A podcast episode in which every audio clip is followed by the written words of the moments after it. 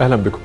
من الحلقة الأولى لهذا البرنامج درجات المعرفة مع فضيلة الأستاذ الدكتور علي جمعة. ونحن نتوقف معه في الحلقات السابقة حول الفكر والتفكير والعقلية المسلمة وكيفية إعمال العقل وأمور أخرى كثيرة حقيقة تتعلق بالعلم كي تنهض هذه الأمة الأمة العربية والأمة الإسلامية. اليوم نتحدث على العقل والإدراك. هل يمكن اعتبار العقل هو الوسيلة الوحيدة لإدراك الحقائق. هل يمكن أن يكون هناك شك في هذه الأمور المبنية على الاستنتاجات العقلية؟ أمور الحقيقة كثيرة لها أبعاد علمية ولها أبعاد الحقيقة في الأمور الشرعية والأمور الفقهية. أرحب بفضيلة الإمام العالم الجليل الأستاذ الدكتور علي جمعة. أهلا بكم مولانا. أهلا وسهلا بكم. أهلا بفضلتك مولانا هل العقل هو الوسيلة الوحيدة لإدراك الحقائق الثابتة التي تصل لمرحلة اليقين؟ بسم الله الرحمن الرحيم الحمد لله والصلاة والسلام على سيدنا رسول الله وآله وصحبه ومن والاه. سبق أن عرفنا العقل بأنه ذلك الدماغ مع سلامة الحواس مع المعلومات السابقة مع الواقع المحيط. وبذلك وبهذا التعريف عرفنا كيف أنه هو مناط التكليف وأنه به الإدراك وأنه يستطيع الربط بين المعلومات وأنه يستطيع أن ينفذ ويطبق ما قد أمر به أو ما توصل إليه استنباطا وبناء مما حدث من ترتيب فكري فيه. وعرفنا كل هذا في حلقات سابقة. وعرفنا أيضا أن هناك ما يسمى بالقلب وأن هذا القلب هو الذي يف... يعني هو محل الفكر المستنير الذي في نهايته يؤمن بالله. وأن هذا القلب يعلو العقل وأن العقل يعلو السلوك وأننا إذا أردنا أن نغير السلوك فعلينا أن نغير المفاهيم أو الأفكار أو شعور الأعماق بدرجات مختلفة وبأساليب مختلفة وللوصول إلى تغيير السلوك وأن السلوك هذا منضبط بأنه يصب في جانب عبادة الله وعمارة الأرض وتزكية النفس. كل هذه الخريطة عندما رسمناها نستطيع أن نستخرج منها الإجابة على هذا السؤال وهو هل بالعقل وحده يصل الإنسان إلى الحقيقة والحقيقة أن العقل أحد الوسائل التي يمكن أن يصل بها إلى الحقيقة. أحد الوسائل وليس الوسيلة الأمثل أو الأقوى للوصول للحقيقة هي الوسيلة الأشيع. الأشيع نعم. ولذلك قسم العلماء من أجل هذا الشيوع قسم العلماء الناس إلى عوام وخواص وخواص الخواص. العوام يصلون فعلا بالعقل فهو الأشيع الخواص هم طائفة نخبوية من العوام. ليس كل الناس بهذا القدر من الخصوصية ولكن خواص الخواص دول بقى اللي هم نخبة النخبة اللي هم خلاصة الخلاصة اللي هم قادة البشرية والعظام فيها مما وهبهم الله سبحانه وتعالى مواهب خاصة مواهب ربانية ومنح رمضانيه فإذا العوام هو الأسلوب الأشيع لها هو العقل. ولكن هناك ما هو غير ذلك هو القلب. والقلب هذا يعني تجربة العقل والقلب تجربة يخوضها العلماء المسلمون عبر التاريخ ويكتبونها بالتفصيل. فنرى ممن تصدر لذلك وكتبه بالتفصيل في كتبه الإمام الغزالي. فجاء إلى العقل. قال يا جماعة لا يستقيم الأمر إلا بمجموعة من القواعد استقر عليها البشر مش المسلمون؟ وبدأ المسلمون في الاستفادة مما وصل إليه أرسطو وجماعته من المشائين في اليونان. أجيال سابقة نحو ألف سنة. عبل ما جه النبي بعد أرسطو بألف سنة ولكن الحكمة ضالة المؤمن فأينما وجدها فهو أحق بها. أرسطو له كتاب الأرجانون العظيم وفي الأرجانون يتكلم عن المنطق الذي هو بهذه اللغة لوجيك ولكن اللوجيك ترجمناها إحنا إلى العربي منطق يعني له علاقة بالنطق. فدللنا بذلك أن اللغة لها دخل في هذه المسألة. واللغة كما ذكرنا أن الواضع في الراجح هو الله سبحانه وتعالى وعلى ذلك فكأن فيها خلفية أو عمق إلهي رباني اللغة ودلالتها على الألفاظ فيها سر إلهي. وفيها هداية يهتدي بها الإنسان إلى الحقيقة ثم إلى الحق والحقيقة نسبية والحق مطلق. الإمام الغزالي وقف عند العقل وبدأ يؤلف مثلا معيار العلم. لما ألف كتابه الماتع في الأصول وهو كتاب كبير اسمه المستصفى جعل المقدمة بتاعته في المنطق. المنطق بتاع أرسطو كان تسع أجزاء التصور والتصديق والشعر والجدل ومش عارف ولما جم يحولوه إلى العربي خلوه اتنين بس التصور والتصديق. وبعدين راحوا ضايفين إليه دلالات الألفاظ. ومن هنا جاءت كلمة المنطق. وراحوا أضافوا إليه التوجهات وأصبح المنطق العربي مستفيدا مما ذكره أرسطو إلا أنه ليس هو هو. ليس المنطق العربي هو منطق أرسطو بالضبط لكن هو استفاد منه التصورات والتصديقات. في التصور الإدراك والتصديق لهذا الإدراك أرسطو عرض قضية القياس الإقتراني وله أشكال أربعة فاختاروا منها الشكل الأول وتعمقوا فيه جدا وتركوا الأشكال المربعة بتاعة أرسطو. ما خدوش الأربعة خدوا الأول. يتكلمون عندما يبحثون في الأربعة ولكن الأول هو الذي اعتمد عليه علماء الإسلام لأنه يؤدي إلى اليقين أو يؤدي أو لا خلاف عليه بين العقلاء من البشر. فراحوا مركزين على الشكل الأول. وأوجدوا بعد ذلك القياس الاستثنائي هذا الذي هو من إبداعهم. اذا فهم يأخذون الشيء ولا يقفون عنده ويطورونه طبقا لقواعد منضبطة محكومة يصلون بها إلى جعل هذا المنطق أداة مثل النحو. الذي يضبط اللسان من الوقوع في الخطأ. ونسبة المنطق للجنان كنسبة النحو إلى اللسان.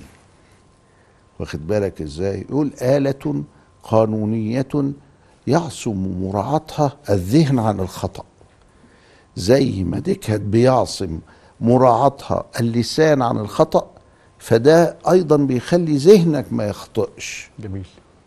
وابتدوا يتكلموا في هذا الكلام ووقف الغزالي عند العقل موقف كبير قوي وابتدى يؤلف القسطاس المستقيم ويؤلف معيار العلم ويؤلف المنقذ من الضلال ويؤلف الاقتصاد في الاعتقاد ويؤلف وهكذا.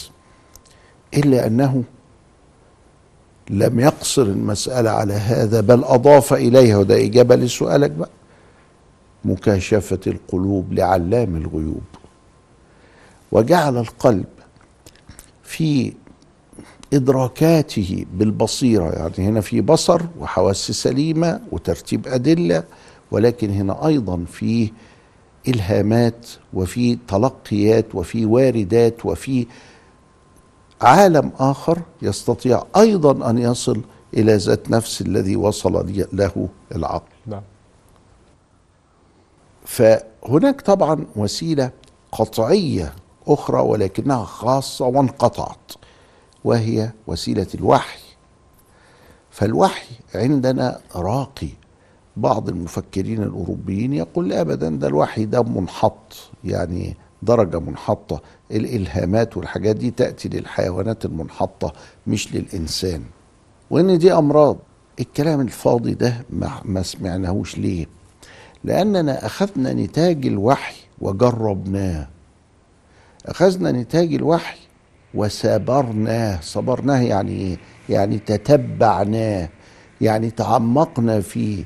وكلما نتعمق فيه نجد العجب العجاب ونجد من العلوم ومن المعارف ومن الحقائق ما الله به عليم.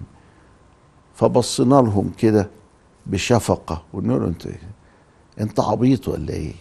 إزاي؟ ده الوحي ده ده طلع صدق ده طلع موافق لخلق الله ده طلع إنه أكبر من الموحى إليه اللي هو النبي. ده ده أكبر منه. فإذا ده النبي كان محدود في زمان ومكان وهو شخص مع أحوال مختلفة. عما حدث بعد ذلك فكيف تقولون هذا؟ فالمهم الحاصل إن إحنا أمام حقائق وأمام خرافات الخرافات فيها دعوة اقرأ لنيتشه مثلا نيتشه وهو بيألف قمة تأليفه بقى قمة تأليفه دي كانت 1888 قبل ما يموت ب 12 سنة فراح مألف ألف إيه يا عيني؟ قال أنا أنا أنا, أنا إيه؟ أنا هألف لكم مؤلف خطير جدا ههدم فيه القيم. قالوا له طب ألف. عمل شوية قصاصات ورق فراح عمل كتاب اسمه نقيض المسيح. أنتي كريستي أنتي بس بالآي مش بالإي. علشان ما تبقاش المسيح الدجال يعني لكن ده ده ده أنتي بمعنى إنه ده النقيض بتاعه. وكان يقول أنا الأنتي كريست أنا النقيض المسيح. يقصد بالمسيح مين؟ آه مفسرين كتير بيقولوا يقصد بها المسيحية ويقصد بها كذا. لغاية ما بعض المفسرين قال ده يقصد بها يسوع الناصري. إنه يسوع الناصري ضد المسيحية يعني ضد المسيحية اللي هي بعد كده. معلش هو يقول اللي يقوله ويعمل اللي يعمله شأنه هو مات مجنون سنة 1900 اتجنن 12 سنة. نيتشه. نيتشه. آخر ما كان جابه يا عيني. تقرأ الكتاب يعني ما يعني مع اللي إحنا بنقرأه في الوحي وتتاليات الوحي الحياة مسألة يعني مضحكة المقارنة للغاية. صعبة يعني هي المقارنة مستحيلة يعني في آه يعني, شتان. في إيه؟ يعني طبعا. ده في تعظيم جدا إن هو عمل إيه بقى؟ إن هو قال ههدم القيم. طب يا حلاوة إيه يعني هتهدم القيم؟ وإيه يعني الكلام ده؟ أنا عايز أقول لحضرتك إن إحنا في ورطة ال- المفاخمة وكذا إلى آخره ولكن اللي إحنا فيه ده لا في وسائل أخرى. العقل بيصل القلب بيصل بالوحي بنصل. واخد بالك إزاي؟ بالنقل بنصل أيضا لأن النقل ده بيشمل إيه؟ بيشمل اللغة. اللي إحنا بنقول إنها من عند الله. فيها كلام وفيها خلاف قلنا أربع أربع مذاهب لكن إحنا بنختار ان ده من عند الله فبنوصل بيها للحقائق. نعم. وأنت بتقعد تقرأ كده وت وت وتفصص لغويا تصل إلى حقائق عجيبة غريبة ما كانتش موجودة قبل كده. مين اللي عنده بقى الطاقة دي اللي, اللي بيهديها للإنسان؟ الله. الله هو الهادي.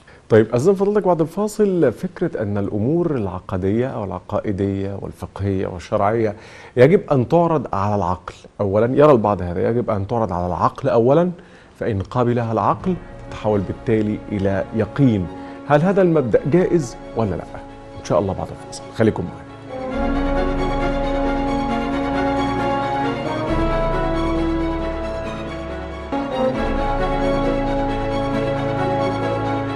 أهلا بكم مرة أخرى.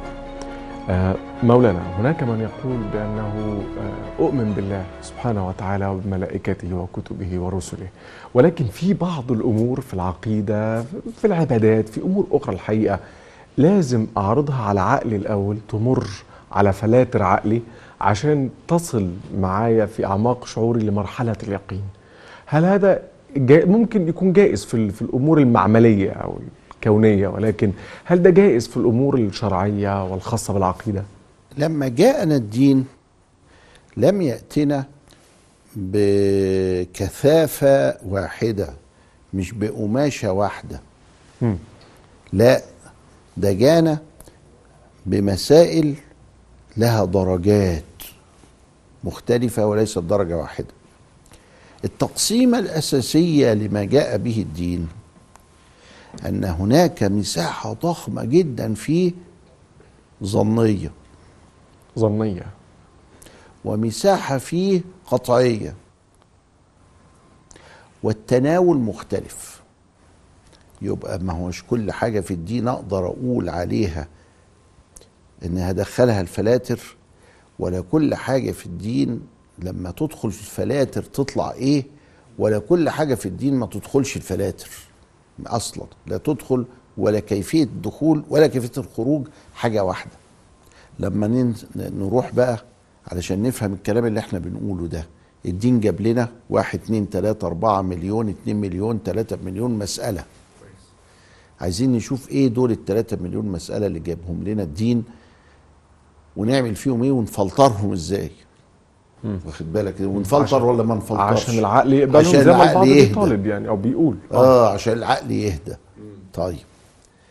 أيوه ماشي. نعمل كده. يلا بقى نرجع مرة تانية نقسم الاتنين تلاتة مليون دول. فروحنا مقسمينهم. جبريل جه في صورة دحية الكلبية. وعمر بيقول دخل علينا رجل شديد بياض الثياب شديد سواد الشعر لا يعرفه أحد منا يعني مش من أهل المدينة. جميل قوي. وهو داخل ولا ليس عليه أثر السفر. الواحد وهو مسافر وجاي وواصل بقى يبقى مبهدل كده ويبقى عليه تراب مثلا أو رملة ويبقى شعره ملبد بتاع كده. ومنهك وكده لكن لا ده زي القمر داخل كده وعلينا. في النهاية طلع جبريل. والنبي قال لهم أتدرون من هذا؟ هذا جبريل. أتاكم يعلمكم أمر دينكم. الصحابة سمع لأنه هو في هيئة بشرية.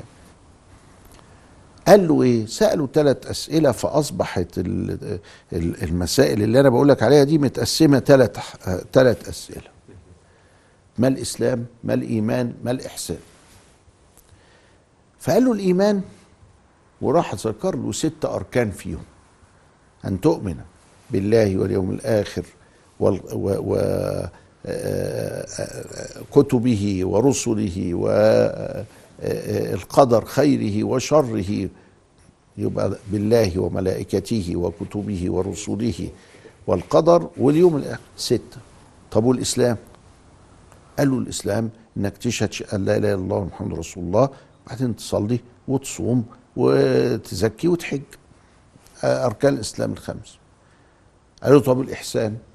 قال له أن تعبد الله كأنك تراه فإن لم تكن تراه فهو يراك. يبقى في مستويين من البشر زي ما قلنا عوام وخواص وخواص الخواص في حكاية العلاقة بيني وبين الله دي.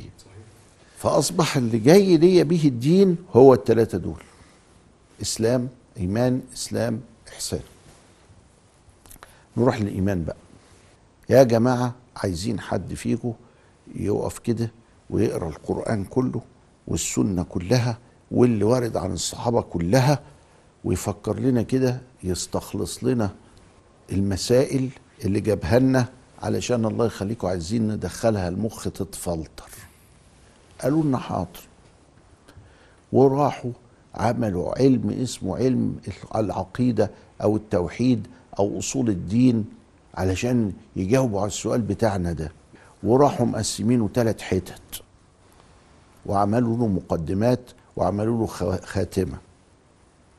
يبقى تروح تلاقي خمس حتت في ثلاثة الإلهيات النبوات السمعيات. إيه الإلهيات؟ تعمل فيها إيه؟ قال ما يجب وما يجوز وما يستحيل في حق الله تعالى. طب والنبوات؟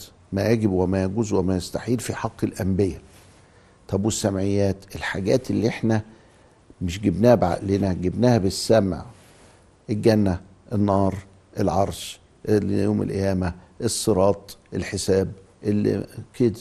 ما ما أنا المخ ما يجيبهاش. تمام. ما يتخيلهاش. إنما جايالي عن طريق إيه؟ السمع. يبقى في طبيعة مختلفة من الإلهيات للنبوات للسمعيات. الإلهيات والنبوات هستعمل فيها الفلتر لكن السمعيات هتستعمل فيها الفلتر إزاي؟ أنت لازم الأول تخلص لي قضية الإلهيات وتخلص لي قضية في ذهنك علشان تحط الشريحة بتاعة الإلهيات والنبوات في ذهنك علشان لما تدخل السمعيات قوم تعرف تفلترها واخد بالك؟ مظبوط. ولذلك لازم تبدأ بالإلهيات وبعدين النبوات وبعدين السمعيات. طب يا جماعة ما تقولوا لنا كام جملة كده آه، قدرتوا توصلوا ليها؟ فوصلوا لحوالي 1500 جملة. 1500 مسألة في التلاتة. 1500 مسألة. قلنا لهم؟ طيب يبقى دول 1500 هتبقى اوعوا تزودوا. 1500 كويسين اهم رحنا للإسلام. درسوا بقى العبادات والمعاملات وال ال- القضايا والشهادات والبيع والشراء والزواج والطلاق كل وكل العقود. كام مسألة؟ مليون ومئتين ألف مسألة. كل دي أمور آه، امعنوا العقل فيها أمعانوا العقل فيها وناقشوها زي ما هم عايزين بالعقل. وكل حاجة بس في تمام. حاجات تدخل قبل حاجات علشان تتفلتر صح. تمام. مم. واخد بالك إزاي؟ مظبوط. في حاجات تدخل قبل حاجات عشان تتفلتر صح. عشان تتفهم. عشان تتفهم وعشان تتفلتر صح. مظبوط. طيب والتانية دي أن تعبد الله كأنك تراه. راحوا عاملين لها علم سموه التصوف. التخلية والتحلية والذكر والفكر وإزاي تصل بالإنسان إلى أنك تخليه من القبيح. ده هو بنسميه مقام الإحسان يا مولانا صح مقام الإحسان. كم قبيح قبيح هنخليه ده؟ هنطلع قد إيه؟ قالوا بتاع 25 صفة مذمومة. الكبر الحقد الحسد ضغينة الكراهية. طب وهتحليه بإيه؟ قال ب 25 ضد. الكراهية يبقى الحب ال- آه، الحقد يبقى الإثارة. آه، الرضا والغبطة وال- وال- وكده يعني. آه. التسليم التوكل بدل القلق ده اللي في القلب. قال له طيب كم مسألة كده عندكم؟ قال له ما يزيدش عن 2000 يبقى هنا 1500 وهنا 2000 واللي في الوسط هو اللي كتير قوي ده. قال له طب ده المسائل اللي أنتوا ولدتوها. الأخلاق دي ماشية لوحدها كده ولا متصلة بالعقيدة؟ قال له كلها متصلة بالعقيدة. والله لا يؤمن. شوف إزاي إيه اللي دخل الايمان هنا؟ من بات شبعان وجاره جعان وهو يعلم. واخد بالك؟ وخيرهما الذي يبدأ بالسلام. آه، وهكذا. انت دلوقتي جبت ادي 1500 وادي 2000 مسألة يبقوا 3500 أخلاق مع عقيدة. خدت كام في المية من الكتاب والسنة؟ 97 في المية. طب ودول المليون خدوا 3 في المية؟ 3% آه. الباقي بقى اللي هو العبادات و...